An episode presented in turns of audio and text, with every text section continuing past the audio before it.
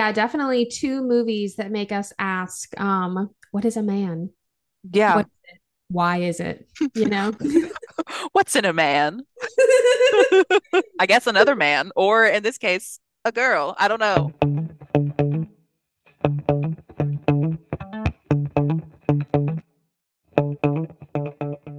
Hey y'all, and welcome to episode two of I'll Show You Mine, a weekly podcast where two pals talk about movies, rom-coms, and horror movies.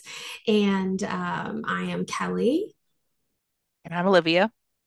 And this week's episode, Brethren, is about rom-coms and iconic comedy. She's the man, and the horror film Men. So, um, real quick up at the top, yes, we noticed that last week we did say the order of the president's wrong. Listen, we have liberal arts degrees. Okay. I do have a history degree. Well, shit. Okay. We're doing our best. That was like 10, 12 years ago. That was a while ago. Yeah, that was a while ago. And also, what did Gerald Ford do, really?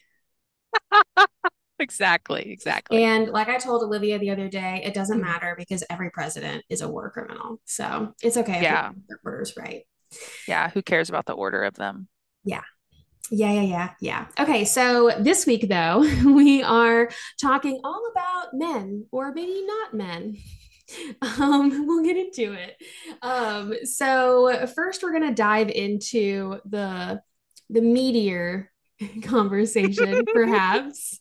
Um, the conversation that has a little more caves, a little more Ugh. Slits. I knew you were going to say slits. I knew you were going to say it.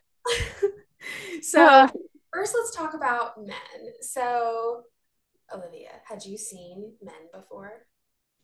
no, I had not. So I knew that you had seen it and you had told me about it because uh, typically what happens is when Kelly watches a movie that they're pretty confident I'm not going to watch. Um, they will ask me, "Can I tell you the the plot of the movie?" And so I knew some pieces, and of course, like was given some content warnings for for different things in the movie, but I had not watched it, and I watched it yesterday in the daylight because I'm a baby and couldn't do it, and it was it was a movie. It it happened. I watched it, and you've watched it just once, right? Yes, Before yesterday. did. Yes, I watched it once it was available, like on streaming last year. Um, I watched it and honestly hated it. I liked it up until the last kind of act of the film, the last like 20, 30 minutes. I was like, I'm over it. And by the end of the movie, I just felt frustrated and uncomfortable and icky. Um, Yeah. yeah, and I had a I had a surprisingly different experience watching it yesterday. I was still uncomfortable. That part was still true. Um, but I had kind of a different experience watching it this time. Dug a little more into what the hell some of the stuff was in this movie and what it might have meant. And um, yeah, so I'm excited to get into it. Um, first, what was what was just kind of like your general feeling going in, like once the movie started and you started kind of like getting into it? How did it make you feel? Okay. Well, I knew just from the description, which the movie's based on this woman who has experienced something really traumatic and is going to the countryside to get away and be by herself for like, I guess, a week or something. So um, that's really all I knew going into it. And the whole probably the, the movie's an hour and 40 minutes. And I would say an hour and 15 minutes, I felt sick to my stomach and it felt like I was so clenched up that I could have shit out a pearl. Like I was so uncomfortable and felt like flustered the whole time. And because it's one of those movies that there is not a lot of dialogue for some chunks of the movie, and they just rely on the visual elements and hearing like the different music and the score and all of that. And it stressed me out.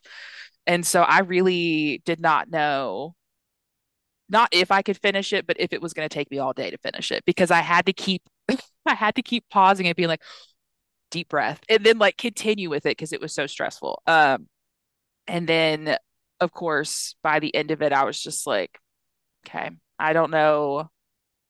I'm not just like with mother last week, I kind of finished that movie being like, what what was the intention of the plot? And did you feel like as the people who created this movie do you think you delivered on that intention? Because i did not understand the ending. And if i'm honest i felt like again in my opinion in my opinion and kelly might be able to give insight because they did like research on the actual movie and the different uh like symbolism of things it just felt like it was one big movie blaming someone for their own trauma you know? Um and again you might be able to shed light on what some of the the themes were in the movie that left me with those feelings but that's what I'll say for right now and I'll get into more in a minute. Okay. what about you?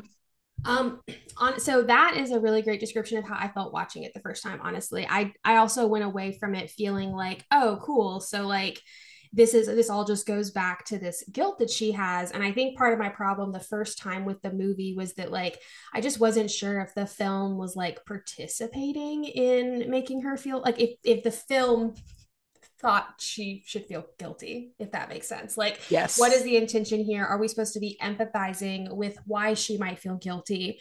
Or like yeah so um a couple things about the movie. Um, it came out in 2022, so it's still pretty recent. It's an A20 or sorry, A24 film. Um, it is written and directed by Alex Garland, who I didn't realize who he was at first, but apparently he also wrote and directed Ex Machina, um, which is a movie I really enjoy. And he also wrote and directed Annihilation, well, he adapted it. Um, and then he wrote but not directed 28 Days Later. So I thought that was interesting, the kind of like horror and sci fi that he tends to participate with. Um, also, mm, he's kind of hot. Um, so that was. I don't know what he looks like. I didn't either, and I pulled up an interview. Um, he's British. I'm like gonna a, pull him up while you're talking. I was into it. Yeah, when he was talking, I was like, "You seem like a little weirdo." I think I like that. Um, mm-hmm. and then he he gives me he gives me good girl vibes, but it's gonna give me the ick. You know what I mean? Like he's gonna call me a good girl, and I'm gonna be like, no, thank you, sir. I'm just trying to shop at Trader Joe's today. I'm not interested in whatever you're you're trying to give me right now. Could be wrong. He could be a lovely man, but the Google is not uh, shedding him in the best light with these photos. Yeah. We'll just say that. I also think it's interesting that he has a frequent collaborator named Rob Hardy, who's a cinematographer, and that cinematographer worked on Men, Annihilation, and Ex Machina, oh, um, cool. which I can definitely see, like the, the the way the films are visually and some of the ways that they make me feel. Um, I feel like are similar. So yeah, I thought that was kind of interesting. Um, so yeah, the main character, Harper, the one who's going away to yeah, the English countryside. She's from London. Um, her we find out that her husband, um, after you know, she wanted to leave him, he hits her, jumps to his death. And so she is spending two weeks in the English countryside. Um, and uh, the only other really character that we have is her best friend Riley. Um, and also a bunch of men who have the same face and that face is Rory Kinnear um, who is a, a, english actor that i really enjoy. Um, i think it's interesting in um, that penny dreadful show that i really liked he played frankenstein's monster. Oh well and our flag means death uh, he mm-hmm. plays twins or is he a twin? I don't know. Is he a twin? I don't think he's a twin. I oh okay he plays twins. Okay yeah. okay. So yeah it uh that part interesting that he like yeah. this like thing that's like put together and like you know is this like monstrous thing that's like kind of a man but kind of yeah not. yeah um and one thing i will point out that i texted you about it very early on watching this movie was that there's only what four characters if you don't count the the the the men that all have the same face. It's one yeah, guy. That's one, there's well, like one character. Yeah. There's maybe four characters, and the only character who is not white is the husband mm-hmm. who is abusive mm-hmm. and his that's into his entire storyline and i remember texting kelly and was just like i feel like this was not the time to cast someone in this role without any thought process on their race culture any of that because mm-hmm. it is showing this black man abusing his wife, who is a white woman, and she hmm kicks him out, and he has essentially nowhere else to go. But it's it puts you in a position as the viewer of like, there's no one else around him who even looks like him or anyone in this like you don't even see passerbys at hmm any point in the movie. And so it just felt icky and i did it really took me out of every single scene you see of like a flashback of them together. Hmm it ta took me out of it because i'm like why did you have to cast the only person in this movie who's not white to be this character. It doesn't matter to me that he might be the best one there. He's great in the role. Like he you feel his emotions in it absolutely but it's just like why did that have to be the role that he was in? He could have been anything else? He could have been the other guy? You know did he get to audition for that? I don't know. But it did that just really rubbed me the wrong way that this presumably white guy wrote and directed this and was like this this casting makes perfect sense. I hmm didn't like that I didn't either. And yeah, that actor, um, uh, Paapa Essiedu, I think is how you say his name. Um, it said he was in that show that I still want to watch. Um, I May Destroy You. oh my god he's in that hmm okay listen i did watch that once it is a very intense show and i definitely think there were scenes that i've had to fast forward because it was just hmm too much to watch visually and so now i'm wondering if i did fast forward through some of his scenes because he did look familiar when I was watching it. But again, I was so taken out of hmm the scene whenever he would come on that I couldn't focus on like, okay, where's this guy from? What do I know him in? And I didn't want to spoil anything by looking him up on IMDb and it like tell me the whole movie. So I didn't do that. But that makes total sense.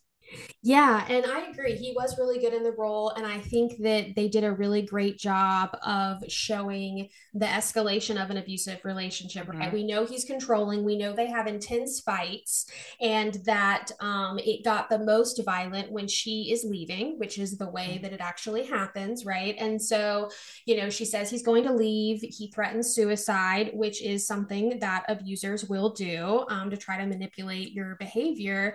And so, you know, she reacts the best she can. She tries to reach out to a friend, um, which then makes him even more angry. So, of course, the next thing, which I say, of course, because like, um, as far as like the patterns and abuse, like then he attacks her and um, either, as the movie positions, falls to his death or flings himself to his death. Um, so I thought that that was done really well, um, even though it also meant that it was very uncomfortable to watch. hmm Those were rough. Um, the color was really amazing. hmm Um, that's actually uh, one of the things I learned about the film was that there was an intentional color scheme of red and green, um, which I definitely was picking up on. I really liked the colors in this movie. I loved how vibrant all the greens were. I, uh, when we weren't having to watch Rory Kinnear birth himself over and over again, it was kind of beautiful to watch in parts of it. Yeah. Yeah. Yeah. I uh and of course like I feel like we're trying to we're giving you spoilers, but we're not going point by point in the movie. So you are going to have to watch the movie if you want to understand what we're saying by he's birthing himself over and over and over again. Oh yeah, for sure. This is not um this is a spoilers podcast. So we're talking Yeah. about the movie. So yeah, if you haven't seen the movie, our conversations probably aren't going to make a lot of sense. Yeah. Yeah. um so yeah, so Harper I do have one question before you do that. yeah. Which of the men did you, I don't want to say like the most, which of them did you dislike the least? Because I definitely giggled at one of them a couple of times, like genuinely giggled at them. So as far as like just how the characters were played, I thought Yes. Joffrey was funny. Um like there were several times where he said things I was like, "Oh, Joffrey, you silly Yes.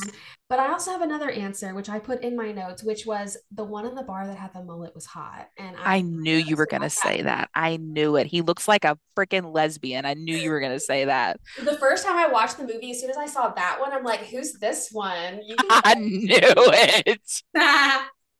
I knew it. No, Joffrey was definitely my favorite. I even wrote down that his little like guffaw that he does is like, Uh-huh. oh, yeah, no, but like British, I can't, I can't Yeah. British laugh, but that made me cackle. And the one scene where, you know, in the beginning he's walking and Joffrey's supposed to be her like Airbnb host essentially. Um, and he's showing her all the different places and blah blah blah in the house. And he's saying that there's a pub right down the street. And he says he said it's only a 10 minute walk there, but a 30 minute walk back. And then he Oh, laughed and I cackled. Like I and I hated that I cackled, but it just made me think of like my older relatives, you know, like my older European relatives that would just say shit like that. And you're just like, what? And then they just laugh at it. And you're like, I guess that was funny. But it did make me genuinely giggle. And so I felt like he was the most disarming, at least until the mhm. scene when he took her Ford Fiesta. He I just like yanked her out of the car. I know. He pulled her by her hair too. I was like, Joffrey, naughty man. No, the fuck. Yeah. Um, So I did really I guess, enjoy in quotation marks him. I felt like that one, I guess, I don't know if he's considered a man. He looked like a boy. Um, the little boy man child gave Mhm. me very big Colin Robinson vibes from what we do in the Oh shadows when he's like Yes. regenerating. Yes. When he took that little mask off, I was like, Colin Robinson? Is that you? Like, what is happening right now? Yeah. Very strange. And isn't it interesting too that he was wearing a mask of a woman's face? Yeah. I don't I don't know what I that don't, was. I don't know what I that was don't, about, I don't was either. weird. Yeah. Very strange. Yeah. Very strange. Also, if some child is looking at me with a mask like that, I'm walking in the other direction. I'm popping them right in the face. Yeah, I'm no, I'm not engaging with you, scary child. yeah, for all I know, you're just a really small adult, Yeah, you know, trying to creep me out. And especially if you're going to call me a fucking bitch, which is what that kid said at the end whenever she wouldn't Mhm. play a game with him and he goes, fucking bitch. Oh, it would have been, no, right in front of the church. I would have slapped that kid right in the face. Yeah, Absolutely not. yeah. Fuck that No, kid. no. Okay. I Um, just, I just had to know that. I had to know which one you liked. I will have one more shameful note later about how I felt about the different men, um, but I'm going to save it. Great. So I also wanted to just let you know that is not Rory Kinnear's dick. I did Google it. Um, they were cowards. He was wearing like CGI panties or whatever, and so he had like a CGI dick. Hmm.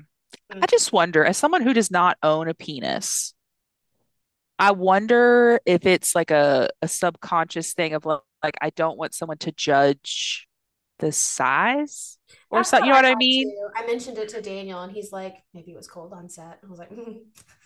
Yeah. I mean, they kind of gave him like a hog dick. You know what I I mean? mean, Like yeah, it wasn't one that I was like, oh, that's a mem it wasn't like the show Sex Life where they had that prosthetic dick on that one guy. It was like three feet long. Like that, it wasn't Mm. It wasn't like one of those Gumby machines where he's like blowing at a car lot. You know what I'm talking? It wasn't that big, but it definitely you could see it when he's across the field in that one scene You could see that song. you could see it, and it's just like, whoa.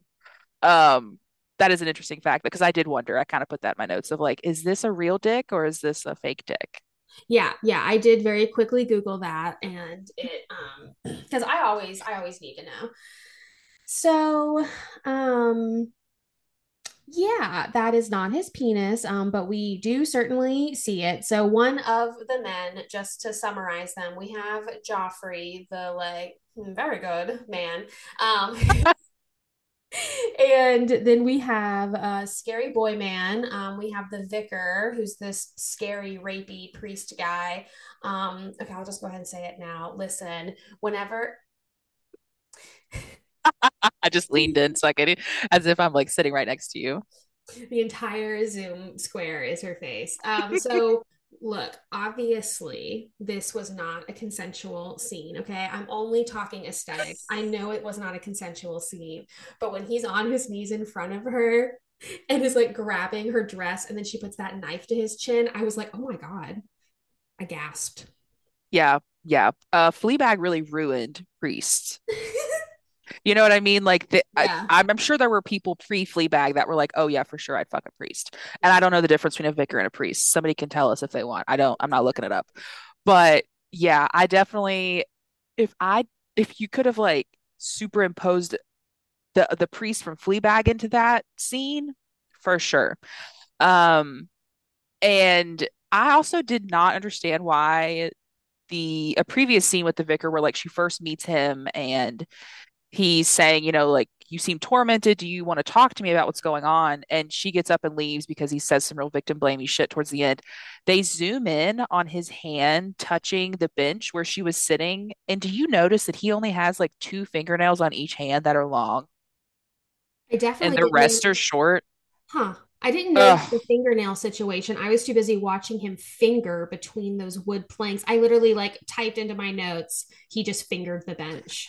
Yeah, I noticed only because I think they zoom in on his hands at another point and you see it, but it's just his pointer and thumb, which I find very interesting. That's like reverse, it's like reverse lesbian nail care. I know. Um, not the thumb the pointer, more the pointer in the middle, but you know what I mean? Like it was Yeah. just very, it, it I couldn't tell if it was intentional or if that's just what his hands look like that day, but if you go back and look like he has long nails on two of his nails on both hands. That's fascinating. which gave me the ick. still would look scarier when he was like grabbing her face, you know, because it's like those two fingers. hmm Like Oh, maybe they were like, we want those to look menacing. yeah. Speaking of the scene that you just mentioned where he's like down on his knees and she like, you know, Uh-huh. this is later on in the movie. You keep seeing all these different versions of the man coming at her in various ways. And so at one point she locks herself in the bathroom and the vicar comes in and um I guess he's like obsessed with her and like I don't know. He says at one point that you're like the either the image of carnality or you are the epitome of carnality. Oh, Some I have that full quote. you have the full quote. Okay. Would you like me to read it? Okay, Yes. so um here it is. Boop, boop, boop. Um, so, quote, I have decided that you are an expert in carnality, someone who has explored all the things that they can do and have done in them. Sorry, do to do, oh my God, and have done to them. These things now exist in my mind. This is your power. This is the control you exert. See, and that's the thing that I'm talking about with this theme of was this this whole movie felt like to me it was a weird way to be like, well, if you only would have let him apologize, if you only let the people who cause you harm apologize and make up for their mistakes, regardless of what it is that they did to you, then maybe the guilt that you carry, you wouldn't be carrying. Like, you know what I mean? But the scene I'm talking about is that he kneels down, she puts the knife up to his neck, and then he like stands up with her and they Kelly's Kelly's smiling at me right now because they know what I'm about to say. So they're in the bathroom. She has the gun or the gun. She has the knife to his throat. They both kind of stand up. And previously in the movie, another version of him, but still, I guess his body, she has cut from in between two of his fingers, like all the way up almost to his elbow. And it it's like I don't know how to say this, but it's flappy. It's I mean it's it's Mhm. open. And he takes those flaps and puts them on her shoulders like he it would be as if he was holding her throat, but with these flaps, which Mhm. felt weirdly sexual. Mhm. And this is after he has commented on her pussy as being a cave and a slit. And I'm just like, oh, Yeah, and he oh, said he said, "quote You are singing to me to," and he said a few other things, and then he said to dash me to pieces on the rocks of this, these rocks, this cave, this slit. as he's gripping the bottom of her dress where her genitals will be. So all that's happening. And then he's kind of like, so he's got her by the throat. He's kind of leading her to where the bathroom sink is, and there's a mirror behind them.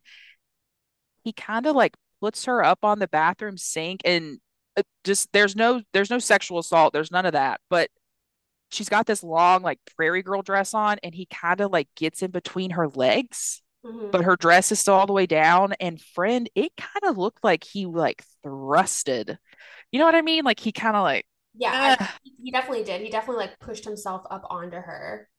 that felt complicated It did. It did. It sure did. that felt and it, the whole time again she's got the knife to him it's not that she's released it's not one of those weird 1940s movies where she's like oh no i can't and then they make out that is not the vibe Mm-mm. but the the amount of like tension in that scene is just you could scoop it and eat it. It was so thick. Like it was huh, It it was was something. I put in my notes after the quote, I just put, oh God. And then, um, but then I put, okay, his hand killed it. Um, because I really hated seeing yes. that. I have a little bit of context. And before I provide that context, yeah, I'll just give because we've been bouncing around. This movie is all over the place, okay? And so that's kind of how this discussion feels because there's just so much going on. But yeah, basically, the main tenets are that after she gets there, she is she goes to a cave um, a big dark hole, if you will. And she goes to this place and, um, you know, sings a, a, a, a terrifying little little song that becomes part of the score and um, so she's she's doing her thing in this cave and then um, one of the men appears almost as if the cave birthed him and so I literally put in my notes, I was like, is this cave supposed to be a womb or and so anyways, um, lots of wombs everywhere, lots of slits in this movie. So and so anyways um after so after that you know then she's being chased it, seems that she is being stalked by um the the naked one um who is uh, I, i'll refer to him as the green man and then you have when she goes to town, there's the vicar. And then, yeah, we had Joffrey, scary little boy. And then there's the cop dude who's like, ah, he's not that big of a deal. You're just, it's fine. And then um, you had the mullet one who I thought was underutilized. And then one was Scary Bangs who shouldn't have been there at all. So so all these men um they all are doing different things that we can see um like in our own lives uh, connected to like misogyny. So, you know, Joffrey kind of is patronizing. Um, he wants to, you know, do things for her. He even when she like does not want that. So he he's more just kind of annoying and patronizing. Um, the vicar, um, you know, can represent this like religious uh, oppression of like you know him not only being like sexually disgusting towards her but also like blaming her for her husband's death. And then some of the other ones are just kind of like inappropriate uh, some of them gaslight her. And so it's like all of these men you know are doing the things that she would be experiencing from men. Um, and all of it seems to be connected to the guilt that she has over whether or not she feels responsible for her husband's death.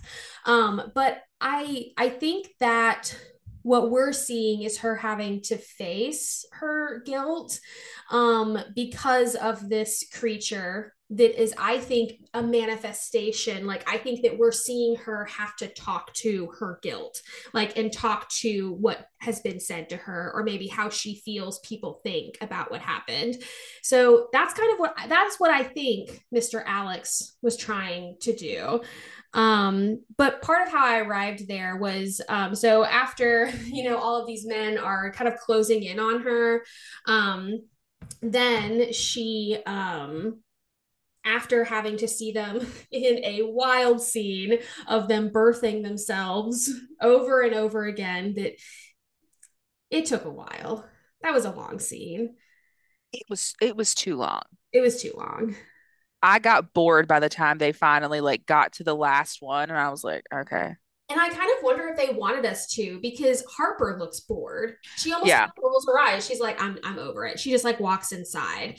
Um, and so, which eventually then births her husband. And so then we figure out that this weird thing that has been following her um, is essentially some kind of manifestation of the guilt that she feels about her dead husband. The injuries that it experiences from her towards the end are the injuries her husband had. So, his, you know, arm being ripped ripped open, his like ankle being broken. He has a wound in his stomach. His head's all fucked up. Um, according to this video, he watched some of the wounds he has Jesus had. Anyways, I'm gonna get to that part later. Um, but uh yeah so then she has a conversation with him um and i think that the conversation part is what really left me wanting more um because we got to hear from the husband we got to hear again that to him this violence was him loving her so much and wanting to be with her so much, which is what abusers say. But like, she didn't really say anything back. She just was like, okay. And that's the problem I had ultimately with this movie is like, I can see how I could see even watching it that that's what this was supposed to be was like she had as they like to say to go to get over it you have to go through it you know like you can't you can't process things unless you acknowledge that they're there and as the kids say sit in it. And so i get that. I completely understand that. It just bothered me that at the very last scene like you said when the it's the last manifestation and it's her husband and he sits down and she's like what do you want from me? And he says your love. And i just Mm-hmm. listen i think that if this movie would have been made by not a white guy Mm-hmm. they would have been able to explore that in a way that made more sense for the viewer because you and I understand that because the backgrounds that we have Mm-hmm. and the work that we've done and personal experiences but I just felt like for like a, a random person who may stumble upon this movie and want to watch it I was left with the theme of either she didn't process all of this or I guess she quote unquote killed him because you see the where she's like holding the axe still and it's just like, so what is that supposed to mean then? She has to literally kill him herself to process the grief? Like, what the fuck does that mean? Mm-hmm. And then the last they do they do that thing that movies do where they show that scene, it cuts, and you're like, oh, is that the end? And then it shows another scene where her friend shows up at this Mm-hmm. Airbnb to check on her and she sees her just sitting out by like the garden. Mm-hmm. And that's the fucking end. Mm-hmm. and it just felt not done. Like y'all put in so much detail in this whole movie for that to then just be like, well, it's up to you. What do you think happened? And it's like, I don't know what the fuck happened because you just showed me a man birthing another man out of his fucking back. Like, what's happening? You can't you betwixt the shoulders. yeah, you can't you could wrap this up for me in even just a little way. Like I understand the the thing of keeping things vague. I I get it. But sometimes it's like, all right, but the themes that you're exploring, you you owe it to your audience to have a better understanding of what you're trying to say, even if it is a little on the nose. That was just me. That was my opinion. That's kind of how I felt by the time I watched the end of it of like, oh, so this was just um a movie about grief, but you for some reason made it seem like it was a victim blamey movie about grief. Mm-hmm. You know, like I don't, how is a white man chasing you throughout the English countryside in different versions of himself helping you process your grief when they're all trying to kill you? What Yeah. they're not coming to you like um the angels of Christmas past being like this is what you did and we're going to, you know, make these we're going to show you what you did wrong. Like that that is not what happened in this movie in my opinion. I mean, I'm I'm very curious to see what you found when you were doing like the research on some of the symbolism of things because you could tell like they were they were pulling from somewhere, but I was just like, I don't know what we're doing here. Mm-hmm. Yeah. Yeah. I definitely feel like that his films leave me where like I kind of almost like take a breath and I'm like, like, oh, is there not, is that, is that when it ends? Um, because that's how I felt at the end of Annihilation and Ex Machina, which I, I mean, I do love both of those films, but they both also to me have very abrupt endings. Um, so yeah, I, let's get into some of the like symbolism and stuff that I looked up online. Um, and see how we feel about that. Um, all right, so I just had um, a few little things I wanted to add that I learned when I was doing some research. So, the main thing I'm going to be pulling from is a video on YouTube by the Fake Critic. And the video is called Men, a grotesque and entirely necessary nightmare analysis. Well, the video is called ends with nightmare and then it's parentheses analysis. um, so in this video, um, he pointed out some stuff that I definitely did not notice. Um, so first of all, I didn't know what the green man was. Um, it is a symbol of rebirth and renewal. It's like really, really old pagan imagery that was then incorporated into Christianity. Um, and so that is what we see on that statue in the church, the face that's on the front, and then the back has one of those like iconic images of like a woman um, holding open like her vagina, which apparently is like a symbol of fertility like throughout history. So those two are together. And then the green man that we have is basically him. That's why he's putting those leaves in his skin, which ew, stop. Um, Yeah. because he's making himself look like the green man. And so that is the symbol of rebirth. We also have symbols of um, fertility with um the seeds. So i'm so sorry. Um so the green man he like blows those seeds at her and then which i Mhm. put in my notes i was like great her his seed just got in her mouth because one of them just Yeah. right in her mouth and i'm like why? Um i also thought it was interesting that in the end her best friend is pregnant. Um so there's that and then the other parts of it was the I guess like the some of the religious aspects. So the vicar, um, the the person in this video, uh, the person who made it, had talked about how the vicar had um, upheld some of the same beliefs that we saw James talk about. Like he mentioned, like, well, you can't leave me. Um, you know, we got married in a church, right? So like he brings up this like religious, you know, um, bullshit as to why she should have to stay with him, which the vicar then repeats. And when the vicar is telling her this and making her feel like shit, there's this like fallen cross behind him. It's like knocked over on the ground. And then apparently James's injury, some of them mimic the injuries that like Jesus had. And so the video was just talking about like the fall of man, how that's often like, you know, blamed on like Eve and like Lilith and like these women whose like independence or knowledge like, you know, caused a fall of man. And so the he talked about how he thinks that the movie is exploring the ways in which Harper is having to like physically like fight against like these different representations of like gender depression whether it's like through religion um, or like the kinds of gendered violence that we experience and then the colors of red are uh, used the most in the film when these things are like at their worst. So like when James dies, um, whenever you know she's she's in rooms that have red when some of the more um, horrible things happen, um, and so apparently in the specific kind of Bible, it's called I can't. It's like, oh, it's this like specific red Bible. It's a version of the King James Bible. Um, that the the cover itself is red, and then inside, like the words of like God and Jesus, I think, are in red font. So, anyways, this guy in the video wondered if maybe like the colors of red are representing like either the words or actions of men um that cause harm to women. Interesting. Interesting. I just don't understand why men feel the need to make films about the violence that women experience and probably don't have a lot of women involved in the process of making this. Yeah. You know, like again, even thinking back to Mother, like Mhm. you're whether they got together, the director and Jennifer Lawrence, when the filming already started or not, it just feels weird that you are exerting this, you are in charge of exerting this, whether controlled violence or not, in, in the terms of a movie set. You are the person putting this violence upon the person that you're dating. And so I don't know. And maybe there's interviews out there where the director of Men has talked about maybe his own experiences with women in his life who've experienced violence or whatever. I don't know.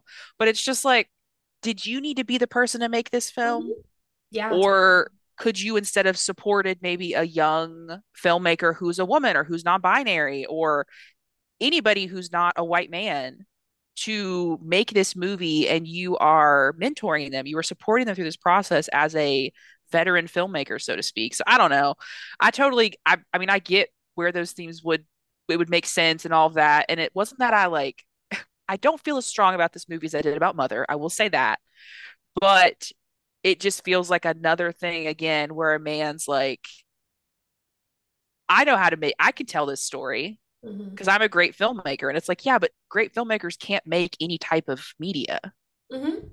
You know, like I don't think that a straight person should make a movie about fucking Stonewall. You know, like Mhm. there's just there's just certain themes that regardless of how much you know and understand, you are not the appropriate person to tell that story in such a big platform like that. So I just kind of felt like the film was like, I get what you're doing, but it didn't resonate with me, so to speak.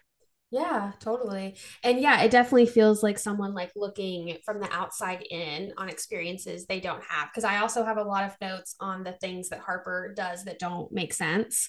Um, one more thing I wanted to talk about context wise before just the last of my just general reaction notes um, was something I found really interesting. This was the most interesting thing that I found, which was learning what the poem was that the vicar was reciting to her in that very complicated scene. So, um, it's called Leda and the Swan. It's by W.B. Yeats, uh, who is a um, woman who had written this story in like I think like the 1920s or something like that. And it's a, it's a poem that is reflecting on a story about there's like a, a story in like Greek or Roman mythology. Um, it's well, let's see it's Greek because it's Zeus. So uh, a story in Greek. I had to like remind myself. Um, a lot of the stories are similar. Um, so. Yeah.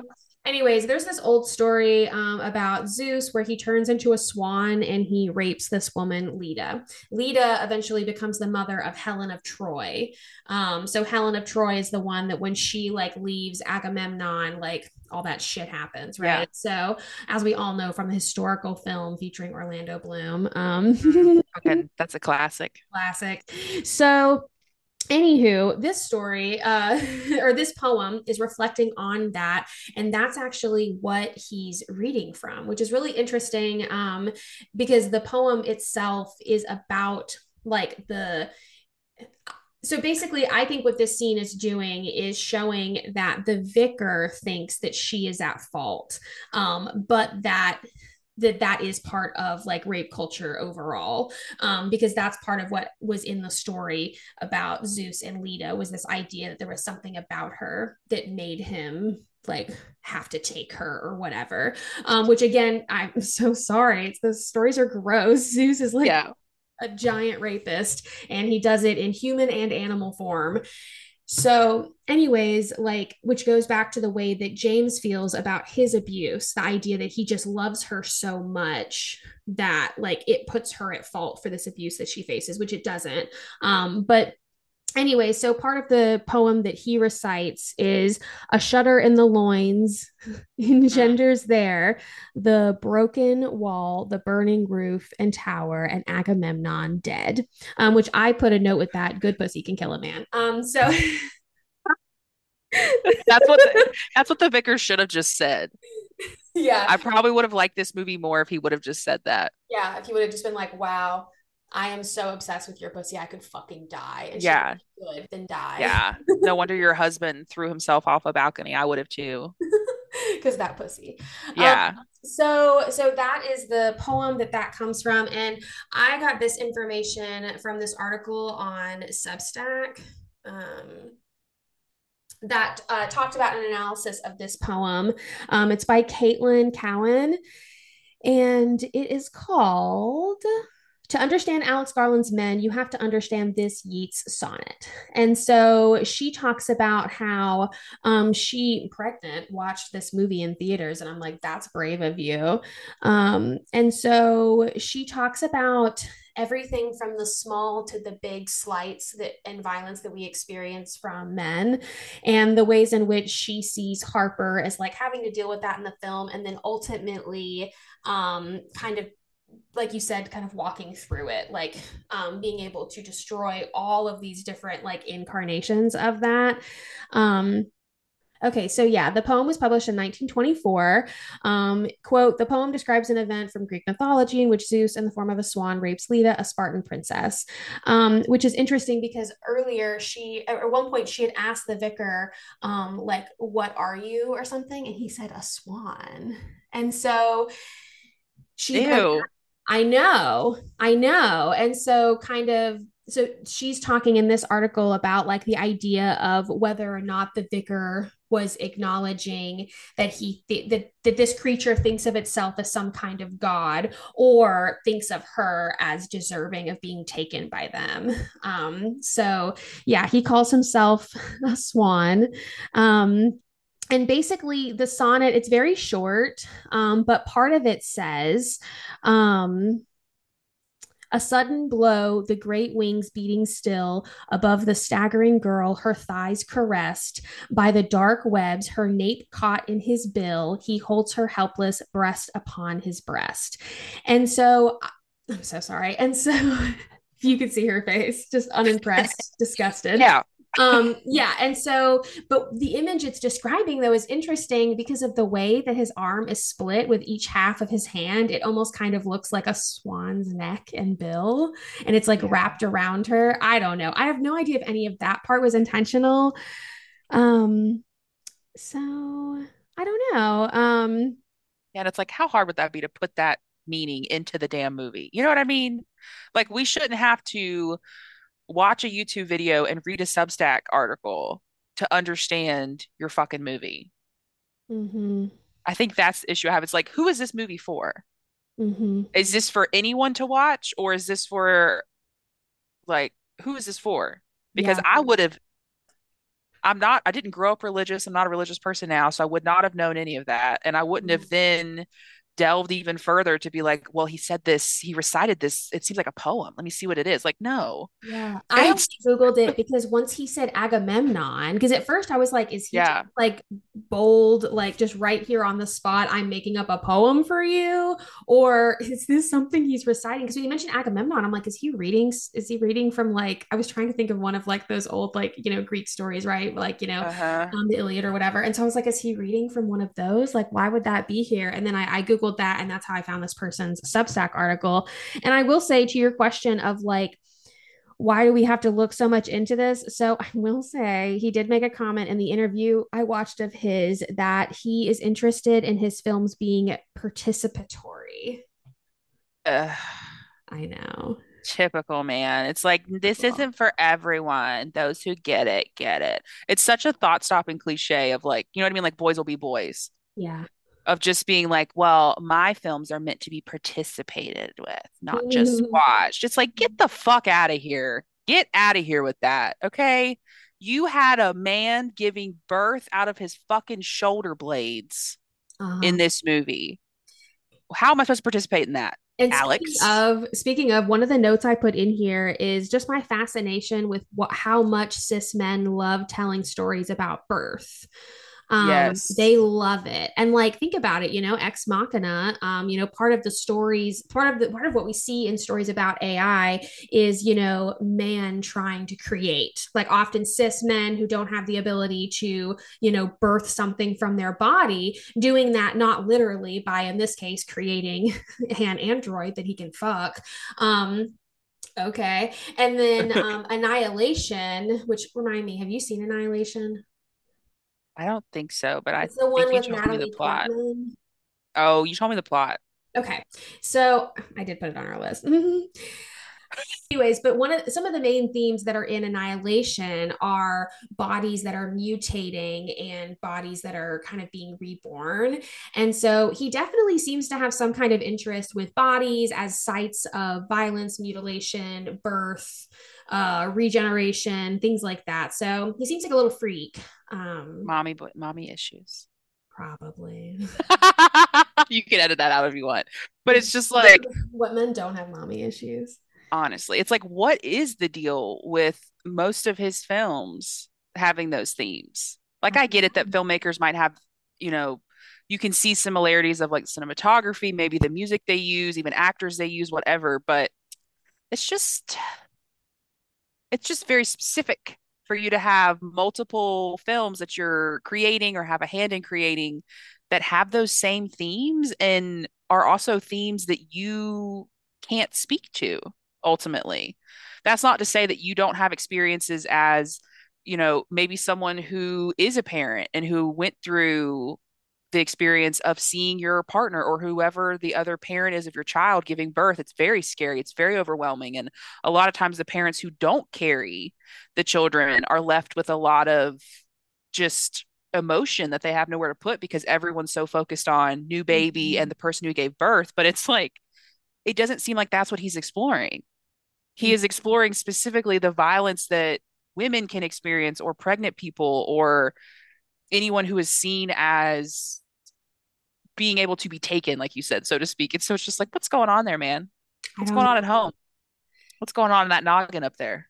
I know. I'm so curious. Um, but yeah, I, I did think that was interesting. Um, once I kind of thought about some like the like thinking about his like larger like uh, body of work, I was just like, huh, like what what what is up with that? Alex. Um, yeah, he seems you seem to be very curious about this. Um, but he also just talked about other work that he found really interesting, like Cronenberg, who is another person whose work often has focused on bodies, birth, sex, stuff like that. Um, Speaking of birth, I cannot wait for us to watch The Brood.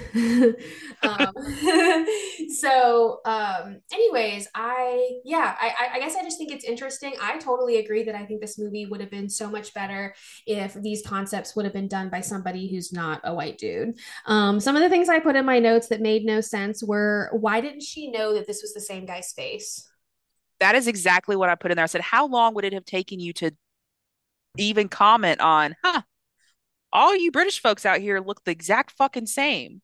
Yeah, and not in like a silly way where it's like, huh, all of you look kind of similar, but no, you all have the same face. Yeah, like they change the hairstyles in a couple. The vicar has colored contacts in, but other than Mhm. that, they have the same fucking face. Uh-huh. And so I don't know if that also is supposed to have some meaning to it that like, you know, she's so consumed with her guilt and grief that she doesn't notice it. And it's like I would fucking notice if all these British white guys were just coming at me left and right and all had the same face.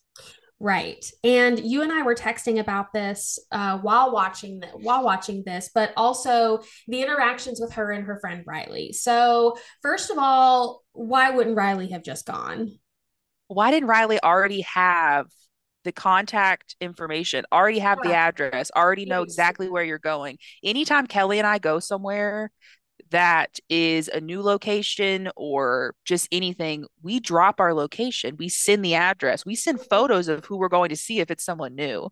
Yeah, Like, so that also, again, because a man made it, because men don't think about that shit. And they don't think that we actually, as people who are not cis men, think about these things. And so the fact that when she's trying to give her friend the address and her friend's like, just text it to me, it's like, bitch, you should have already had it. I wouldn't have let you leave the house without sending me that address. Like, what? Seriously. Seriously. And also, she looked like she was about to pop. So your friend is like super pregnant. Wouldn't she want like a cute little, like just laying around in a cottage? She was super close to a city. We saw that. Like, it's not that there's not a Mhm. hospital around, but like, I don't know. I just, I, I, I, I mean, I guess if she went into labor, she probably wouldn't want to be four hours away from her doctor or whatever. But like, I just thought that was wild because like, if one of us had gone through a tragedy like this, I mean, obviously the other one would have moved in. Like, it, Yeah. we wouldn't have been apart anyway. But like you, I don't think that you would have just let me say, I think I just want to go be alone for two entire weeks in a new location, and I'm not going to give you the address. Yeah. And there's also an incident that happens once she's at this house for a day or two days or something Yeah. that, in my opinion, I would have left Oh after yeah. that. You know, like there's Yeah. essentially one of these men shows up at her house, the the naked one shows up at the house and is like is is stalking her essentially. And the police come and arrest him. One of the cops is the guy with the same face. And she's talking to her friend later on FaceTime and her friend is like, "Why don't you leave? Like come home. This is ridiculous." And she says like, "I didn't come here to be afraid." And I just felt like that was not something that any person, any woman or any person who experiences gendered violence on a daily basis, especially what just happened to her, would be like, no, I'm going to stay here and tough it out. What the fuck? I would have dipped out so fast. And I felt like, again, it's because a man wrote it and they don't think that you can continue the plot along without doing that. You could have still showed her trying to leave and have, you know, Geoffrey show up and like talk her off the ledge or something. Uh-huh. But for her to just be like, no, there could have been something where like the cops blocking the road or Mhm. like yeah like she could have tried to leave or like also what even is this town is it even a real town is she in some kind of right. scary other universe what if it did like an american horror story murder house thing where if Mhm. she tried to drive down the road she was back at the house you know Yeah. Yeah.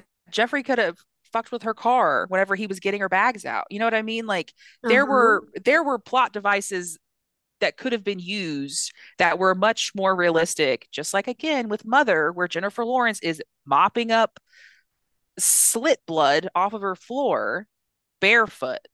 Mm-hmm. That's not how you clean. That's Mm-hmm. not, that doesn't make any sense.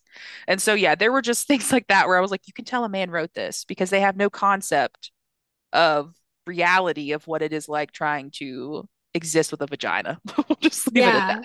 And then you're saying her pregnant friend then said after finding out that Naked Man had been released of no, you're not going to lose this opportunity to have a good time. I'll just show up. And like I kind of was with it when she was like I would kick his ass. Like I can imagine a friend being like all hyped up like I'll protect you. But when she showed up that pregnant, I was like are you kidding? Like Yeah. You're gonna pre- what do you mean? Yeah it was it was weird. Um i did wonder with the pregnancy and with the colors of like the red and the green i wondered if there we were supposed to be getting because i still just don't fully understand how the themes of rebirth and the themes of like the you know christian patriarchal violence how all that's really supposed to go together. Yeah. um but I wondered if we were supposed to be seeing her like caught between being sort of stuck in the death of what happened and then maybe trying to move forward and have like, you know, renewal, like moving Yeah. forward. And if maybe her her friend, her pregnant friend being the one to pick her up in the end is supposed to like signal that in some way that like she's embracing like life and moving forward. I have no idea. I just thought that was just such a weird detail that she was pregnant. Now, for all I know, the actress was just pregnant in real life and it, meant, it meant nothing. But like when she Yeah. walked up and was fully pregnant like that, I was like, huh. Well, I just saw a 20 minute birth scene. So does that mean something? I know. And I kind of felt like if he was going to keep that as like it's a specific uh theme or a specific piece that's important, why wouldn't you have already, let's say the friend calls the last scene of the movie and is like, holy shit, I was getting in the car to come see you and my water broke and I just gave birth and it's a little baby boy. You know what I mean? And then Yeah. that's the last scene because that to me shows that she is in that in between of not just death, but dealing with all this gendered violence, trying to navigate that. And now there is not only this this actual birth, this you know new life, but is this child, this boy child, going to be raised up in this patriarchy society and come and, and becomes one of those men? You know what I mean? Like, and again, it's because a man wrote it, and they just wanted to leave it vague because they didn't know how to fucking end it. Yeah. But yes, um, what is your ranking system for this movie? Um, so we are ranking this movie out of five slits. And I am gonna go, I'm gonna go three and a half out of five slits. Um, I think that overall, for me, the second watch was an interesting experience, and I am not opposed to watching it again. Um, I agree that I think other people could have made a story like this better. Um, one of the notes that I made was like, I wish that it hadn't have been like a husband. Like, I wish she, because she looked like a lesbian. I wish that she had been gay and that she had just gone through a breakup and then her, you know, she still had her friend she's communicating with, whatever. But then I think it would have almost made it more sinister that she's in this scary town of only men. Um, you know what I mean? Oh, also, I thought it was weird that we had like that one random woman character who was like a cop or whatever. I thought that took away that there was anyone in that town that wasn't the man. Yeah, because did that lady cop not notice that all the fucking men in this town have the same face? Yeah. Because eh, for part of the movie, it almost kind of felt like she wasn't even really in a town. She was in some kind of other place that's only the Yeah, man. But it kind of took me out of it when that lady showed up. I'm like, who are you? Is this place a place? Like, what? yeah, Wait. yeah. And like, I kind of wish that if they would have had her be a lady cop, she would have had his face, you know? That would have been fun. Right? Where Yeah. like just a little bit to where it's not the exact face, but like they've they've copied certain features to where you're just, you know what I mean? Like you're kind of leaning in as a viewer, being like, is are you are you the same? Yeah, I mean, they CGI'd, you know, the Green Man's dick for multiple scenes. You couldn't have Honestly. CGI one of these ladies. Because, I mean, you hmm already gave this thing a pussy in parts of its scenes, which I did Yeah. think that was interesting that in one, um, the creature had its a vagina where a vagina would be and its like dick above it. And then in hmm another scene, it looked like it was birthed from like its belly. And then another scene, it looked like it was birthed from a shoulder and then the mouth. And I just found that fascinating that there were so many things ha- that was one of the moments where I was like, wow, this guy really went for it. He really tried to have a crazy good time. And I, I bet he Yeah. did. You really dived on in. It was pretty gross. Um, I think that as someone who's only watched it once, I'm gonna give it a one and a half, mainly because I was so unsettled the first three quarters of this movie that I didn't know if I was gonna be able to get through it. I would hesitantly rewatch it, but it would have to be probably like with you so that I could like I'm not gonna casually be like, you know what I want to watch again? Men. Like it's not, you know, it's not one of those rewatchabilities, but if you and I were hanging out together and we were like, you know what, let's just watch something weird. Do you want to watch Men again and like talk shit about it? Then yes, absolutely. I'll watch it again. So I think that I would do one and a half out of five slits. Yes. Well, wonderful. Okay. Um, so next we're going to talk about She's the Man, which is a very different watching experience. Okay. So let's talk about She's the Man. This is probably one of my all-time favorite rom-coms. I watched it all the time as a kid. Um, it came out in 2006, so we were about 13 when it came out, and I played soccer as a kid, and so of course any movie that had soccer in it, I was like, sign me up. I'm watching it. Don't care what the theme is. Um, this one is a soccer movie. It is based off of William Shakespeare's Twelfth Night. I'm gonna be honest, I don't know that much about Billy Shakes except for Romeo and Juliet, and so that doesn't really mean much to me. Um, and uh, I just want to go ahead and put that out there in case you end up talking about a bunch of Shakespeare stuff, and I'm like, I don't know, I don't know any of it really. Yeah, for all the Shakespeare heads out there, this conversation's not going there. Yeah, we're not we're not doing it.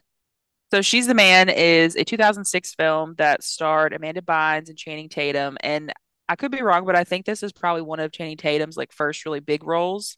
Um, and so, and of course, Amanda Bynes has been been famous up to this point. Plays Viola. She has a twin brother named Sebastian. No idea who plays him. Sorry to whoever that man is. Um, don't know who he is though. And she plays soccer at her school, and her brother has recently been kicked out of that same school. We don't know for what. And her soccer team gets cut from I guess, school. They don't have the funding for it. And so she wants to try out for the boys' team at that school. The coach says no. He's very patronizing about it. And so her brother is a musician and is told her that he's going to sneak out of the house to go play music in London for two weeks, whatever that means. And her parents are conveniently divorced. So I guess her parents just don't keep tabs on their children because her plan is that she's going to impersonate her brother and go to his new school, try out for that soccer team, and beat her school's old team in the opening game of the season. So real casual, real casual things are happening, you know, not anything that would require logistics and paperwork and vaccination records and I don't know, parent signatures. Does the brother even have a passport? We don't know, but he's going to London. So that's how the film opens. And um, I wrote this down in my notes. I have watched this so many times that I can pick up on the cadence of the actors' voices in a scene and know exactly like what the next line will be. It feels like one Mhm. of those movies that if you had a gun to my head, we're like, recite a movie. I'll show you a screenshot of a movie. Recite it. I could do She's the Man. Yeah. Um, I've seen it so many times. I love this movie. And so of course, as the plot goes, she um I guess transforms into her brother, which is a wig and some taped on eyebrows and sideburns. Yeah. And um goes to the school and Channing Tatum is one of her roommates and they have one of the yeah, yummers. Honestly, I had a crush on every single major cast person in this movie. Yeah. Amanda Bynes, Channing Tatum, all of Amanda Bynes' friends, all of Channing Yeah. Tatum's friends, Paul. um, Paul, the bitchy girlfriend, like all of it. Um, the parents, both of them, I was like, hmm, I'm kind of into your absentee parenting. I don't know. I like it. Um, they're like wasps, you know, so they're, I guess they're supposed to be upper class. That's kind of the vibe you get. They go to boarding schools, so although I they're they're Mhm. like boarding schools that they can still see their parents at. I don't know. Um, and so I didn't write down like what my favorite line is in the movie because it's hard to pick, but honestly, I think my favorite line of the movie from this rewatch was when Amanda Bynes is at the school and you know she's binding her breasts and all of this and she's in the bathroom with some of the other boys and it's one of those like communal bathrooms where they've just got a bunch of faucets everywhere. And there's no privacy. It's just holes and faucets in this bathroom. And she was going to take a shower in there before she realized people were coming in. And so she had already unwrapped her breast and her wrap was sitting on the sink counter. And as she goes to leave kind of frantically Channing Tatum holds up this like probably stinky ass wrap bandage. And he goes I was oh. saying, I think it had been like days since she had had a shower. Yeah, and he gives it to her, and she had already been saying just like she she was coming off very weird, impersonating her brother, like just uh like acting strange around the other guys. And so he goes to hand her this, and he goes, "Oh, you left your your thing," and he says Coolio, and then she responds with "Word G money." At least that's what the caption said. I don't know if that is actually what is being said, like that's what's in the script, but it's just such a weird exchange because she says it like, "Where'd you money?" Like she's just, it's so strange. and Um, like Channing Tatum looks at her and is like, okay. yeah, and just different, like there's different lines that she says throughout the movie where she's like, "I got a lifetime of knowledge." Like there's just different shit that she says that's ingrained into me that I'm sure as a teenager I was insufferable. I'm sure I talked like Amanda Bynes and she's the man at times. I bet my parents were like, "Why are you talking like this? This is not how you talk." Um, the way like the way she changes her voice to sound like her brother, all of the scenes with the principal are chef's kiss. Hilarious. The principal is played by is his name David Cross? Uh-huh. Okay. And he plays this really, I guess, um, exuberant principal. Like he loves his job and he loves the school they're at. He's one of those guys. And um, over involved, a little too yes. And at one point later in the film, you know, Amanda Bynes is wearing a wig to pretend to be her brother, and he sees Amanda Bynes like scratching her wig. And David Cross is bald, and he goes, he says something like the jig is up, you know, like Yeah. uh and Amanda Bynes thinks that the principal knows that she is not her brother. And so she's trying to like prepare to explain this to him. And he goes, You're a baldy. It's okay. Be proud of it. And it would crack me up every single time I watched it because he's just Amanda Bynes is like, What? I'm not and he bald. and he's like, he's like, the ladies love it. yes. And he's like, I know you're wearing a wig. And Amanda Bynes is like, I'm not. He's like, it's because you're bald. And it just, it both cracks me up, but it's really funny, like comedic timing. But also, again, I just really wonder, to be on a serious note, like, how does this feel watching as a trans youth or even as a trans adult to to think that like you've like someone is going to essentially out you and instead it's just something like oh no i can tell you're bald because you wear a wig um it just cracks me up there's other scenes where she's on the phone with her mom talking about like a debutante ball she has to go to and her mom wants her to wear high heels and she's telling her mom like um I'm not going to wear high heels. They're an invention made by men to make it harder for women to run away. And so then it pans to the principal talking to one of these students, and the student is like, I'm telling you, Sebastian is not who he says he is. And the principal's like, Have you ever tried to run in high heels? It's very difficult. And so it's just, I love those scenes like that where you're, these people are being gaslit by Amanda Bynes, essentially. But For sure. it's just the comedic timing of it I love. Um, and everyone's hot in it. I like the I, I put in my notes, I want to take a bath in the soundtrack. Yes. The songs that they picked, there are certain songs now, like the Veronica song Forever. I can't hear that and not think of She's the Man. Like every time I hear it, it's that scene in She's the Man where she's getting dressed. yeah. I love the opening song when they're playing soccer Mm. on the beach. I want you, want you all the time. Yeah, I don't know if we can even do that because of licensing, but you know, yes. Um, I also wrote down in my okay, so obviously it's 2006, so it is it's a 2000s movie, and at one point you see the guy that Viola was dating who was on the boys' soccer team at her old school, and he shows up in this purple polo with the collar popped, and I sure just love it because it's His his so 2000s. Aeropostale t-shirt. Yes. Oh, I could just feel that material. You know what I mean? can Like I, it. yes, and that that collar that probably didn't even need to take much work to stand up to pop because let's be honest, it's a shitty material and so it probably doesn't lay flat anyway. Love it. Mhm. Um, this I mean like there's so many great scenes in it, but I feel like it is a romantic comedy, but that's not the whole plot of the movie. You know what I mean? Like she's not Yeah. pretending to be her brother to get a man. you know? Yeah. Uh, Yeah. she's It's not joining yeah, she's not even joining the soccer team because like her boyfriend plays soccer. Like she already was a soccer player in her own right and just happened to have a boyfriend who was on the boys team. Um, and her boyfriend's real like misogynistic and and all of that. Um, one note I did have is so the opening scene when they're on the beach and they're playing soccer, you know, at the end, whenever she scores and they fall to the the, the ground and they're in the sand and they're going back and forth saying the most unhinged things to each other as teenagers. I'm just imagining being the like 25, 30 year old, whoever it is that wrote this script, especially those lines, having to imagine a teenager saying them. You know, like it's just, do you think this is how teenagers talk back then? So strange. Weird. I think that about a lot of like teen movies or, you know, Mhm. like rom-coms in general, but it just uh some of the lines, it was like, do you do you know any teens? Yeah.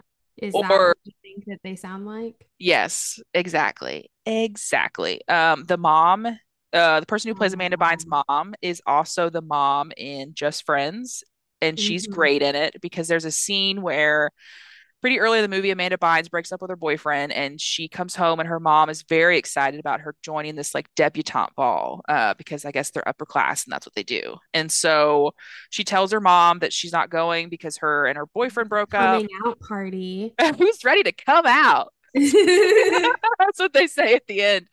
Um, and she's telling her mom, like, you know, I broke up with him, blah, blah, blah. And her mom goes, Oh, why? He's so handsome and rugged and chiseled. That's kind of like, I think that's what she says verbatim. And then she goes, Well, why don't you date him, mom? And she stomps up the stairs and he pans back to the mom and she goes, Oh, no, I couldn't. I couldn't. And she kind of laughs to herself. And it just, ugh, love it. Love the the cringy parents of the 2000s that rom-com showed of just like the absent dad and the ditzy mom who like have Truly no idea. Because at the end, they're like, let's exchange cell phone numbers and emails. I know y'all are divorced, but what the fuck are you talking about? Yeah, your children are still in school. You need to have each other's contact information. They're still minors. Yeah, what the speaking What? of minors, in the end of the movie, when again, this is a spoilers podcast. If you haven't watched She's the Man, I'm sorry, I'm about to spoil it for you. Eventually, some of the students find out about Viola and they want to expose her. But at this point, her brother has already come back to, to town, Mhm. has no idea what Amanda Bynes, yes, has no idea what's been happening with Amanda Bynes these past two weeks. So he walks in and he's like, I'm on the soccer team. My roommate hates me. Some girl just kissed me when I got out of the cab. Like, what's happening? So, um, at one point, the students who try to expose Viola show up to the soccer game and tell the principal, you need to address this. And it's not Amanda Bynes, it's not Viola on the soccer field at this point, it's her brother. And so, you know, they essentially try to out him and say, this is actually his sister who's been impersonating him. And he says, no, this is, I am me, I, I am a man. And one of the students who's trying to expose her says, prove it. And he pulls his pants down to show his penis, which, okay, there's a lot of adults in the audience of this soccer game, Yeah, and they make comments about his genitals. they sure do. Amanda Bynes' friends, who I guess are probably all supposed to be teens, they make comments, which that's whatever. But Adults then then adults make comments, and his dad even makes a comment of like, "That's my boy," and I'm like, "Ew." Your son just exposed himself in public. So we've got that, and also, wouldn't that make you get expelled from school, showing your dick to the whole soccer field? Are people's like little siblings there? Like, did some five year old just see Seriously. 16 year old's dick? I don't know how old Viola and Sebastian are, if they're I, 17. yeah, I don't know. Because then later in the movie, once Viola shows up onto the field again, um, which is so funny because you see in one scene, the brother has his face painted because all the players got their face painted, and Amanda Bynes and her brother are talking, and she's like, No, give me my uniform. I got to get on the field. And then, whenever they cut to her talking to the coach to be like, Put me in, coach. I'm sorry I was shitty the first half. I'll be better this half. Her face has rubbed off face paint all over it, and it didn't in the earlier scene. So I'm like, Did you and your brother rub faces together? So that it would be no idea. Maybe really like authentic. somewhere on on the sidelines or something, like for them to reapply. I don't know. Yeah. So when she shows back on the on the field and you know she's actually playing soccer well, all these things, and she is finally going to come clean on what she's doing, they don't believe her now because obviously her brother's already shown his dick to the whole world. So her response is to pull up her shirt and show her tits to the whole group of people, again, including all of the adults there, her soccer coach, these referees, her old school's boys soccer coach. And it's just like, what are, what are we doing here? Yeah. Is this appropriate? those those parts can exist together. Yeah. It doesn't mean I'm like, not I'm not saying I wanted her to pull her right, down and show her vulva to everybody. I'm just right. saying like, Yeah. And of course, sex does not equal gender, as we know. But it's just like, why are we making this as part of the comedy that these children are showing their genitals to adults? It's just like, hmm, 2000s were wild, very wild. Um, They were there that- were so many flashing scenes in the movies from our youth, like 10 things I yes. about you. Like it's which is also a scene where a, a youth flashes herself and an adult is the person that sees. And she plays soccer in that movie too. She does play soccer in that movie. Wow. Mm, wow. But yes, uh, I feel like I could go on forever and ever and ever about She's the Man because I watched it just so many times. Um, I still love it. I do think also one of my favorite lines from this watch through is when the oh my God, I've just blanked on his name, Malcolm. There's a character named Malcolm, which I guess if you watch 12th or read 12th Night, you'd be like, oh, that's a character from it, whatever. Sure. Um, he is in love with another character named Olivia, and she's like, I guess, the love interest of Sebastian, so to speak. And he walks over to her table in the cafeteria, sits down, grabs her sandwich, and goes, Did you know that bologna is 38% hoof? And I think I forgot the line, and it when he said that when I rewatched it, I was cackling because it's just like who who the fuck would say that and think that yeah that's a good line? That's what i'm gonna say to her. That'll really get her to like me. Did you know that bologna is 38% hoof? Fascinating. It's just fascinating. Um the guy who directed she's the man alan or not alan sorry andy i want to say it's fickman. Um he also directed you again that has kristen bell in it he directed the game plan that has the rock in it where i actually don't know what that one's about but he he directed it um he also directed paul blart 2 which uh again haven't seen but it seems like he made a lot of movies in the 2000s Yeah. I don't know too much about him. And then um actually don't know who wrote it either. Oh, I think I have that. Hold on. So it was written by uh Ewan Leslie, uh Karen McCullah, and Kristen Smith. I'm sorry, Kirsten Smith. Oh, oh. It actually did not get I mean it didn't get terrible reviews, but it didn't get great reviews. It Yeah, seems like it got it got a 44% on Rotten Tomatoes, which I think is a crime. I agree. It's a crime. I definitely do wonder, and this is just me watching it now and having watched it so many times. There are times where her accent and some of the things that she says as Sebastian, it feels almost like a like blaccent. You know what I mean? Yeah, exactly. It's There are a few times where I'm just like, I don't Yeah, know I about that. Yeah, I feel like it it was one of those things where it's like she's trying to do, like talk like she hears boys talk, but it was written probably I, I mean I don't know I don't know who these three people are, but it feels like Yeah, it was written by white people who didn't think about the implications yeah, of having her talk yeah, way. yeah. Because there's the scene where um she has essentially orchestrated with her friends to make it seem like Sebastian is a ladies' man. So all of her friends show up to this restaurant and Oh they're all God, hitting. the best Yes, they're all like hitting on her and this. And then at one point, Sebastian's real girlfriend slash ex-girlfriend shows up, Monique, and like has a freak out because he, you know, as Amanda Bynes breaks up with her again. But the next day at school, when she's being when she's interacting with other students and they're finding out that Sebastian is like a ladies' man, the the way that she responds to some of them, it's definite definite uh not okay blaccent that she's using right there. And I'm just like, what are we doing? Why do we have to do that? So I did not like that. Um, and rewatching it this time, I was like, whoa, that is very noticeable. Um, one of the, and I'll I'll tell you more little facts about the movie later, but one of the pieces that I thought was really relevant to what we're talking about right now is the scene where she is following the different men around on the street, trying to like mimic how they walk. Yes.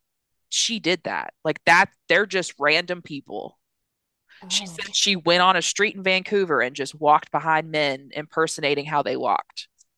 that's wild.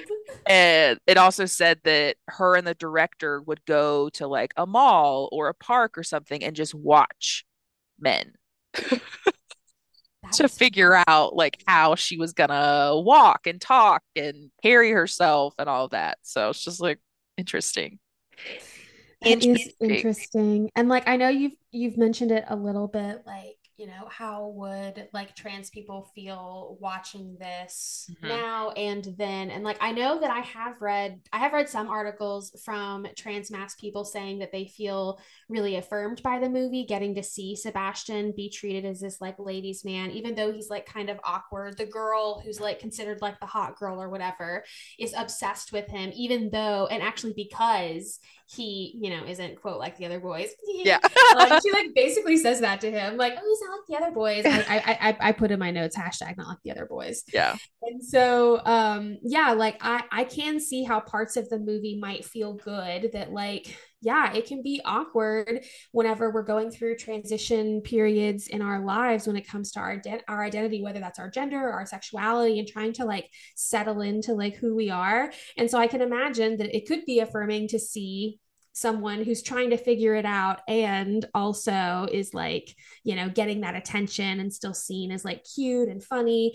Um, but also it is kind of menacing some of the scenes where like people are trying to clock her and she's scared someone's going to find out. And like especially since some of those settings are like you know sports bathrooms Mhm. dorms like things like that. Like those are really serious and scary things that trans youth have to experience. So I also wonder kind of how this hits for like, you know, a trans person who's like 16, if they were to watch this movie, like how might they feel about it? Yeah. Did you feel like the so the scenes with Sebastian, Amanda Bynes as Sebastian, and Olivia, the character, did it give you Mulan vibes with the whole thing of like, oh, it's your brother that you're pretending to be, and your brother's here now? I guess that's fine. I'll just be with your brother, as if their personalities are the exact same at all. Like we don't even Mhm. we don't even touch or begin I to explore that. The fact that that that character is just really into Sebastian as Amanda Bynes is Sebastian. Right. Like because really the only things she's experienced from Sebastian, like not Amanda Bynes, um, is reading some lyrics of his. Um, and that they look somewhat physically similar. Yeah. Like it, like that's it. And it's just like, yeah, like you were into Amanda Bynes. And Yeah. so it's just like it could have like it's like it makes me wonder like if this movie was made now, like would that character then realize like, oh, the reason I liked this character was or that this person was because they aren't a boy. Yeah. And like I was able to pick up on that and I still vibed with them. Oh, I just realized I'm a lesbian. Like, you know, like Yeah. I it, it is weird because it's just like I understand the confusion with the kiss of like she saw him from behind it was dark sure movie magic i guess you missed it you mistook them but then like having to actually talk to this person like uh the scenes that we got of real sebastian it didn't seem like amanda bynes was impersonating her brother at all Yeah. No, not at all. She just looked like him because like they said, no one a knows guitar with Yeah. her Yeah, she's like no one knows who Sebastian is. And so she could be whoever she wanted him to be. And she was just to also be like a convincing like boy Yes. And speaking of that, the scenes with her as Sebastian and Channing Tatum, which then lead to at the end of the movie, whenever they have this like moment outside before the debutante ball, and he's like, you know, I really miss my friend. And she's like, he's still in here. And I'm like, that is. That's that's homosexual that is homosexual conversation right there. Like, Mhm. I'm not saying that cis men and cis women cannot be both friends and partners and lovers and all of those things. That is not what that man was saying. That is No. not what that man was saying. It felt homosexual and it felt like studio notes or like something that had to be put in where there's this line of like you know just make sure you you you don't tr- like be a boy again or that you stay a girl or whatever it is that he says. I'm just like oh okay. Like it's just sure. And so it's just and then we ha- you know we have to see her in this like pageantry looking extremely feminine um which like that that's cool. Like feminine you know isn't necessarily hetero. It's just Yeah. interesting. It makes it feel like almost like a tomboy story where like there has to be a return to traditional femininity for it to be Yeah. accepted. And so it's like damn there were definitely some moments that felt a little sapphic that felt Mhm. homosexual. Like speaking of whenever amanda bynes still looks like sebastian and kind of like is in channing tatum's face a little bit on the soccer field and they're getting kind of aggressive like i was like oh my god gay. Like i don't know like i was like wow this is fun like i can imagine like a trans masc queer person being like boom checking some boxes here Yeah. um and so yeah like there were parts where i was like oh this is homosexual behavior um Mhm. but then it feels like at the end they really had to throw in some stuff that like yes i am boy and you are girl only Yeah. anyways movie. Yeah, I really wish that they would have honestly just not not wrapped it up for them like that. Like they could have still done the whole thing of, you know, like he takes her to the ball and all of that if you want. But I don't think it needed to be, oh, but because you're not a boy, in quotation marks, we can actually be together. And it's like she's no she's no different with or without the wig on. You No, know? she's not doing the silly voice but that is her personality Yeah, and whenever you did actually see her as herself at the carnival midway We're through the it. movie, you were both into it, but also were disappointed because you wanted the other girl. mm-hmm. And so it's just like, hmm, it's it's just hmm, I wonder what the actors would think of it today, especially given how people view it who watched it as a teen than to watch it now. Um, yeah, but I I mentioned obviously if you haven't watched Mulan, anyone who's listening, the reason why I say that is because Mulan is pretending to be a boy to join the army to defeat the Huns. Her, I guess, superior officer, um, they become close. And then at the end, whenever he realizes she's a girl, he's like, "Oh, I'm into it." And it's like, "Oh, so you weren't into paying the whole movie?" yeah because obviously you were Yeah. Like what? I know. I think What? that Duke is going to realize later that he's bisexual, and I think Olivia is going to realize that she's lesbian. Yeah. Yeah. Absolutely. Um, love the movie. It has definite rewatchability for me. I will watch it again and again. It's a play in the background kind of movie. Um, to understand our ranking system, I will go ahead and say there's a scene where uh, Amanda Bynes, as Sebastian, is trying to teach Channing Tatum's character Duke how to, I guess, flirt with women or how to have a conversation as if someone who looks like Channing Tatum has to do anything. He just has to stand there. But Amanda Bynes is trying to tell him, like, you need to, t- you know, have a conversation before you ask someone out. You can't just ask them out without ever talking to them. Like, you have to interact. And he's like, what do we talk about? She's like, whatever you want to talk about. You just start flowing. You'll know if the conversation works. And he's still just like, I don't know what to talk to her about. And he's, and Amanda Bynes is like, anything. You can say, do you like cheese? And Channing Tatum is like, what? And so he poses to Amanda Bynes, like, do you like cheese? And she goes, why, yes, I do. My favorite's Gouda. Love it. Yes. Love it. And then at the very end, after Duke is upset with her, she mails him a con or not mails him, Sebastian delivers. Um, so Sebastian himself delivers a box for Amanda Bynes, um, Viola, and it is a comically large um wheel of Gouda cheese. Yeah. As if he's gonna have any he's not gonna finish that all that cheese. he going to eat this wheel of cheese in his dorm room and cry about Sebastian being a girl? So we are rating this film out of five wheels of cheese. What is uh what is it to you? Because you I mean you've watched it a few times. Yeah, I give it a four. Yeah. Four out of Yeah. five wheels of cheese for me. I love this movie. Yeah, there's definitely some stuff that's the 2004 of it all that doesn't age great. And I do worry that this movie is like hard to watch for some people now because of mm-hmm. the transphobic mm-hmm. society that we live in. Um, but this movie is extremely rewatchable for me. I love it. I quote it so much. It's a great movie. And mm-hmm. yeah, four out of five. Yeah, I'm gonna go five out of five. I know I'm biased. I've watched it a lot. I think if I had just watched this for the very first time, or like had only really watched it a handful of times, I'd probably do four out of five. But the the sentimental factor for me makes it a five out of five, for sure. Love it. Mm. Live, laugh, love it. Also, Eunice was amazing and my favorite, and I love her.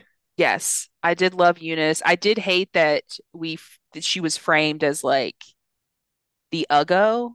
Yeah. And it's like she just she's just wearing glasses. okay, so I'm gonna read a couple um facts from the internet again about the movie, and I had two different articles I was gonna look at, but I think I'm just gonna pick this BuzzFeed article from 2016, so it's a little old. Um, Okay, so apparently the producers wanted Jesse McCartney to play Viola's brother, which I think is very funny because somebody said because of how similar they look. And if you look up Jesse McCartney, I don't think he looks at all like Amanda Bynes. So I'm not quite sure who mm. thought that was the, the the decision that should have been made, but thankfully he was not. Yeah.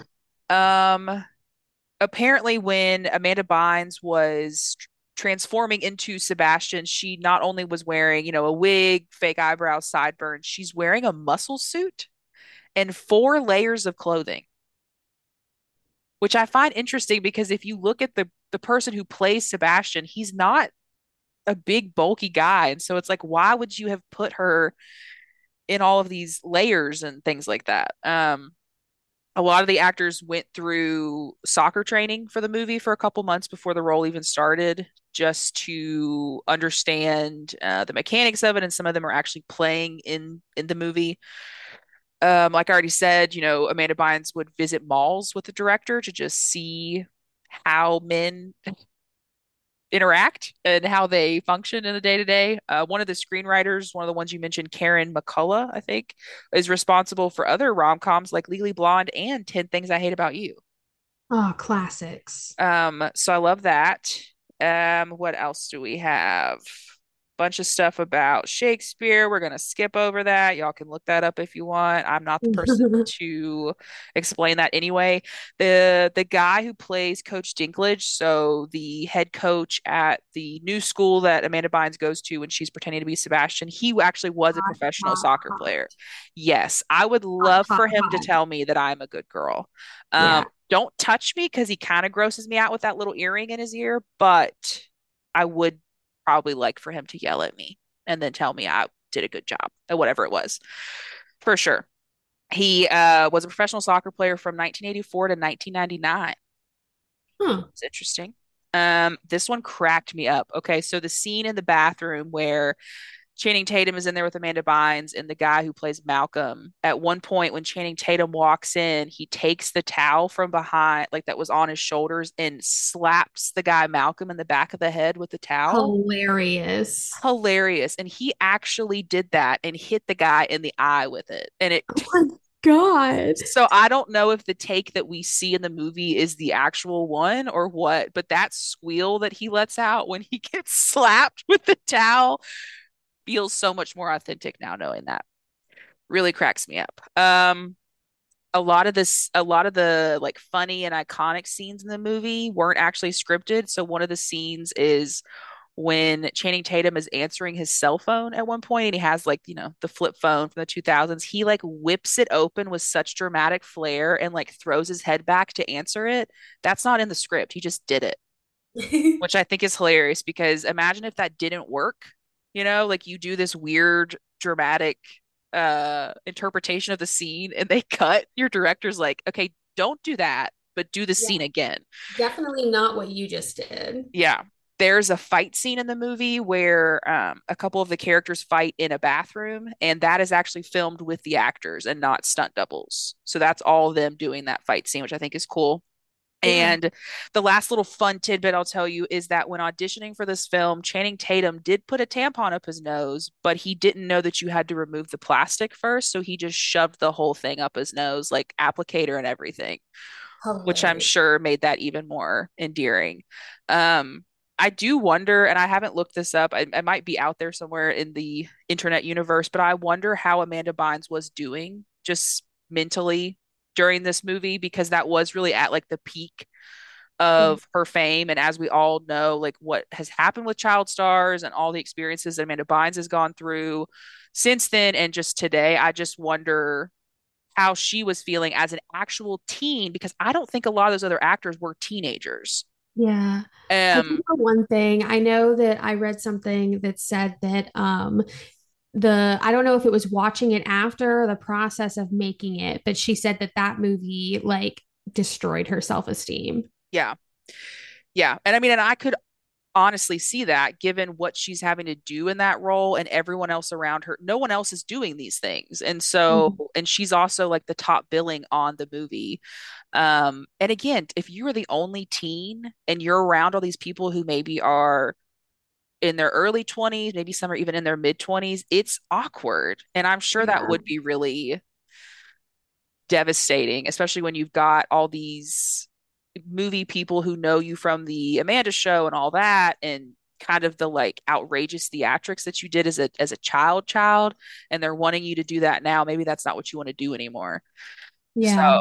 I always did find that interesting of how she felt about that movie because I think the next movie she did if I'm not mistaken might have been Hairspray and she wasn't having to do all of that. She got to actually sing in the movie and and again I don't know how she felt making that one but just things that I think about now watching it as a 30 year old and you know seeing what Amanda Bynes has talked about now and her experiences with her parents and everything. So just just things I wonder now watching it. But those were really the the fun behind the scenes facts I had for Yeah. this gem of a movie Yeah, I um like I said earlier, I really loved Eunice's character. Um I'm obsessed with Paul. I want him to be like my gay boyfriend. Um he's also in Sex Life we mentioned that earlier, but he's in Sex Life as well.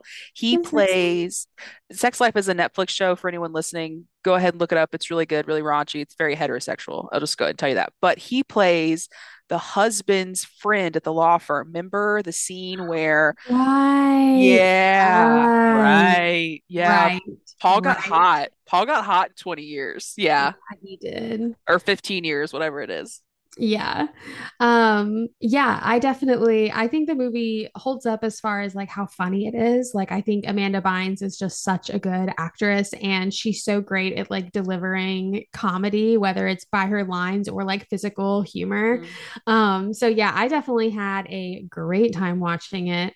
And um I liked like the the like horniness of some of the scenes. I felt like it was funny, but not like too much. Like it was just it, yeah, it was very funny. Um, I liked kind of how awkward Channing Tatum's character was. Um, oh my hmm God, what's he called again? Duke. Duke, right? Um, I just I thought it was funny like how like nervous he was and like the ways that they were able to kind of teach each other things. I did wonder why like I think one of the only things that I thought was like a little weird was like as far as the plot was like okay so amanda bynes is doing this to prove that she's just as good to be like on the boys team right? Because they make it seem like that you know it's ridiculous the idea that girls and boys can play soccer together. But a big part of her and duke's relationship is that he helps her get better at soccer. Like he trains her. And Yeah. i'm like okay cool. So she's just as good but he does have to make her be her best like she Yeah. did still and it, it is not as though like you know there can't be like collaborators what like it's good that like he helped her get better that's great they got to hang out and play soccer more we love that but like interesting and it's, especially Yeah. because they made gender be such a big part of that discussion where they're just like oh yeah you're good at playing soccer for a girl and then Yeah. she goes to join this team and duke's like actually you could you could use some work Yeah. Yeah. And so it's like, oh, so then is the message that you can be as good as the boys if you play like a boy? yeah Because as someone who has played co-ed soccer and has played on a team with boys, there's not that much difference except for the fact that when the boys fall down when they get checked in the game, they fucking cry and boohoo and make it like a capital offense. Versus mm-hmm. when you're playing not with boys and you get kicked in the face, you just keep on trucking. You don't collapse onto the ground and give a Meryl Streep level performance mm-hmm. to then be carted off to claps, you know? Yeah. So yeah, I didn't even think about that, but that is so true. The fact that she's like, I'm gonna show you, I'm gonna get on the boys team and beat you. And it's like, you did get on the boys team, but you weren't gonna get on the field. Yeah, exactly. The coach was just like, What is your deal? Like, you suck. And I'm just like, Oh, damn. Well, well then what I'm... is this saying? Is it saying that yeah. the bar is higher on the boys' team? Is it just saying that the school just has such a good soccer team that like she, you know, is is in maybe a uh, a more intense, like on a more intense yeah. soccer team? Maybe like the team as a whole is just, but I, I don't know. But I, I did wonder that throughout the movie. I'm like, why? Yeah, you have to teach her to like be better was the fact that you were being forced to wear 14 layers of clothing being detrimental yeah. to your soccer performance because that would really mess me up if like you're playing in shorts and a t-shirt and all of a sudden you're wearing she's wearing like a, a hoodie with a hood uh-huh. like a uh-huh. big old thick hoodie and those rip away sweatpants yeah and she's probably and got like three t-shirts on underneath yeah and it's like i i'm I don't think that these people would have known that you are not who you say you are if you wore a pair of shorts. Yeah. So- soccer shorts are the same length for gender. It doesn't matter. They don't, it's not like volleyball. you like, know? oh no, those are lady legs. I can. Yeah, tell. that's a lady's ankle if I've ever seen one. yeah, like no, so strange. That's such a good point, though. I did not even think about that. I'm gonna definitely think about that next time I watch it. um, but yeah, definitely two movies that make us ask, um, what is a man? Yeah. What why is it? You know? What's in a man? I guess another man, or in this case, a girl. I don't know. Yeah, sometimes it's like a um nesting doll of yeah. slippery, floppy men. Yeah. And sometimes it's Amanda Bynes. Yeah. With taped on eyebrows. literally a piece of scotch tape they stuck hair to that they just kept sticking to her eyebrows. Which made it really clear when she peels it off on the field. Like that's a way to woo Channing Tatum. Be like, just kidding. I'm that girl from before that you kissed in the grossest thing I've ever heard of, a kissing booth. Yes. Um, and let me just peel off these eyebrows to show yeah. my barely hanging on eyebrows from 2004. Yeah. And how would that have been a sexy scene after you've just played an hour of soccer and she like takes her hair out of the out of the wig with no cap on, by the way. So there's I noticed no, that. How, no how fucking way. there then? Yeah. No fucking way. She casually takes this wig off to have her hair not Looks sweaty, perfect. not matted at all, nothing. Yeah. Just movie magic, I guess. Movie magic. Movie magic. Yeah. yeah. So next week, um, we are going to watch two, or we're going to talk about two movies um, that both teach us in different ways, but it's all connected. Um, first, we have one of actually my favorite rom coms from my youth a lot of sentimental value. Very curious what it's going to feel like to rewatch it because it's been a minute. And then we are also going to watch a newer film, sci fi horror, will be a classic. Nope. So we are going to dive into both of those films next week. Um, yeah, and that was week two of I'll Show You Mine. Bye.